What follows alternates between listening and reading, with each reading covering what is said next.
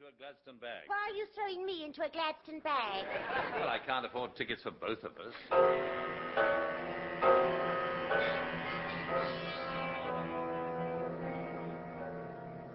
The scene changes to a castle in Transylvania. Locked in an underground laboratory. Uh, Miss Smith, just a minute. Yes, sir. You deliberately used the American pronunciation for a cheap laugh, didn't you?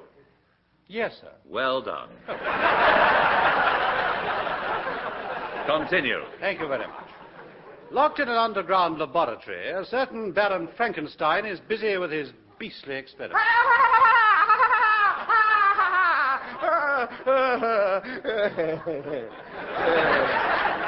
They said it couldn't be done by man, but I'm doing it. see,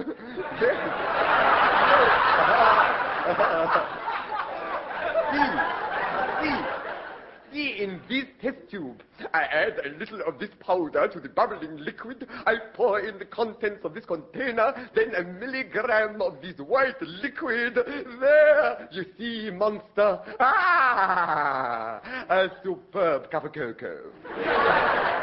Do you want some? No, thank you, Master. It rushed my terminals. Right, then I. Then I shall proceed with my experiment. Come, monster, lend me a hand. Yes, what? Oh, cat. Oh! No, I meant assist me, you fool. Let us check that everything is in order. Operating table, straps, electrical devices, helpless maiden. Hey, where's the helpless maiden? Oh, Lord, it quite slipped my memory on me. Oh!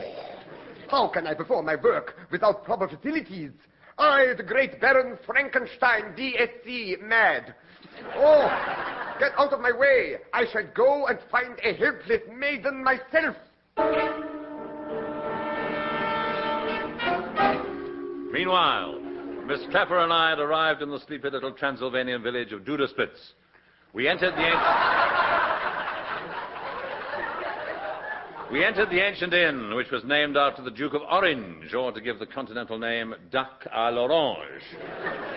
A figure loomed from the shadows, wrapped from head to toe in ancient strips of linen.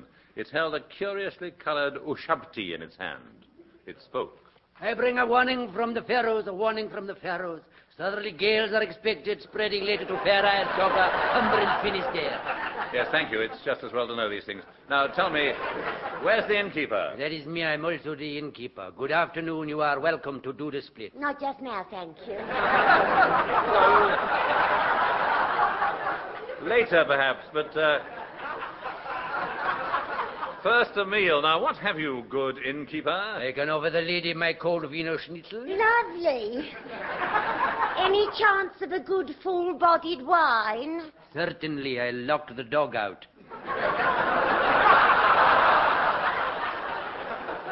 We dined well, and later on he helped me carry my bags to my room. I was quite surprised. These days it's difficult to get a mummy's help. But after he, after he left, I stood at the window gazing at the full moon, and suddenly I began to change into something horrible. A pair of cerise pajamas I'd been given for Christmas. and then I heard something creaking. It's the plot, if you ask me. There in the corner was a secret panel. It opened, I closed it. It opened again, I closed it again. Well, I don't mind. I quite enjoy panel games. Yeah, stop messing about. Let me in. You know I am. Good grief. Those staring eyes, that white face, those incredible teeth. It's Ken Dodd. No, of course it isn't. It's me. I'm Count Dracula. I've come to make an appeal for blood donors. Stay back. I have something in my hand that will frighten off any of your sorts.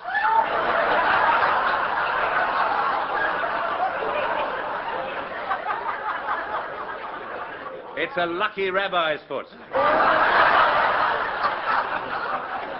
I think that's a misprint, isn't it?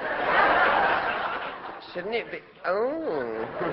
Oh, my mistake. Yeah, I ain't got time to muck about. Come on, give us your throat. Come on, don't be shy. Never, never. I backed away from him, making the sign that all vampires dread. Oh, you rude thing. He disappeared through the panel, leaving behind a faint odor of graveyards and lily of the valley. I bundled Lily into the panel after him. I decided I couldn't spend another moment in that dreadful room. I went out into the corridor where I passed a restless night. Sir Darcy Grote, as it happened. Good evening. Couldn't you sleep either? He was a tall, stately figure holding his head proudly under his left arm. I never sleep. I'm doomed to walk these corridors forever, searching, searching. Well, I think it's down there and to the right, actually. but um, before you go, tell me, have you seen anything of my travelling companion, Miss Clapper? Uh, now that you mention it, I did see a young lady in the corridor. She was bound and gagged and being stuffed into a sack by a mad scientist who didn't think anything of it at the time. Good grief, who was he? Baron Frankenstein, I believe. He's notorious round here. He's got the biggest loss in this part of the country. There was no time to lose. I ran through the night, which was rather rude of me, I suppose. Outside, a special effects man raged. I headed for the castle. I could only hope I would be in time.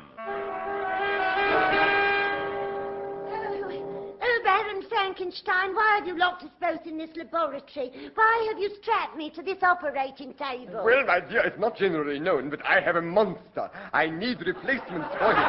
From time to time, you understand. First, you might say you are a woman of many parts.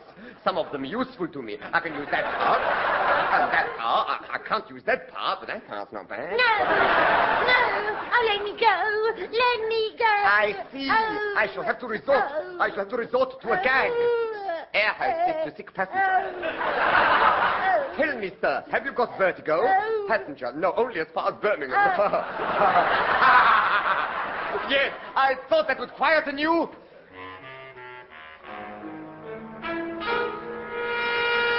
I myself had struggled up the steep mountain tracks, fending off werewolves with my amulet, zombies with my talisman, and encyclopedia salesman with my credit rating. I stood outside looking up at the castle. Incidentally, for my many fans, I, Douglas Smith, am playing the castle. I stand athwart the mountain top, solid, immovable. I am a tall, grey bastion. Well, I don't think anybody will argue with that, Smith. Now, come on, drop your drawbridge and let me in. Oh, very well. Creak, creak, creak. A hideous creature lurched towards me, reaching out with his great hairy hands. He spoke. Of course, you are for crown to see round this stately Douglas Smith, mister. Oh, very fair. Here you are. Ah, thank you. Straight ahead is a fine example of a Gothic courtyard, and on the left you can see the crypt. I don't know if you'd care to creep in. Not just now, thank you, no. Please yourself. Right. Now, continuing our tour, we have on the right the secret underground laboratory of Baron Frankenstein. This, this was what I've been waiting for. I pushed the monster aside. The scene that met my gaze sent a chill through my marrow, and it didn't do much for my Brussels sprouts either. Miss Clapper was held on an operating table by a steel band. Oh, thank heavens you've come, Mr. Sink Plunger. This foul fiend was about to... Foul fiend! Fiend! Fiend! What sort of way is that to talk about me? Just because I'm a mad scientist, do you think I don't feel? I feel as much as anybody. I feel, I feel more. I feel more than some. Do you think I don't sob in the night as I twist and turn on my pally ass? There, there now, there. I didn't want to be a mad scientist. Mummy wanted it for me. I wanted to be a mad greengrocer. Sobbed and buried head in hands. Come, Miss Clapper, let us continue the search for your brother Engelbert. Never mind our brother Engelbert. You shall not leave. Monster, stop them. Yes, Master, yes. Stay still. Stay where you are, else I'll... Oh, oh, look! Those electrodes buried in his neck,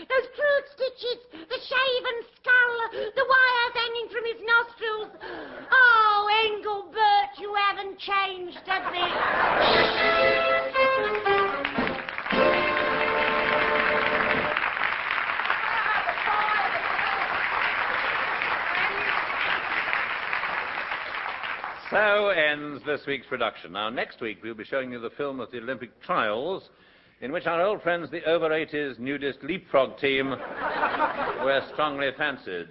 Well, um, I'm told we can't expect their performance to have its usual.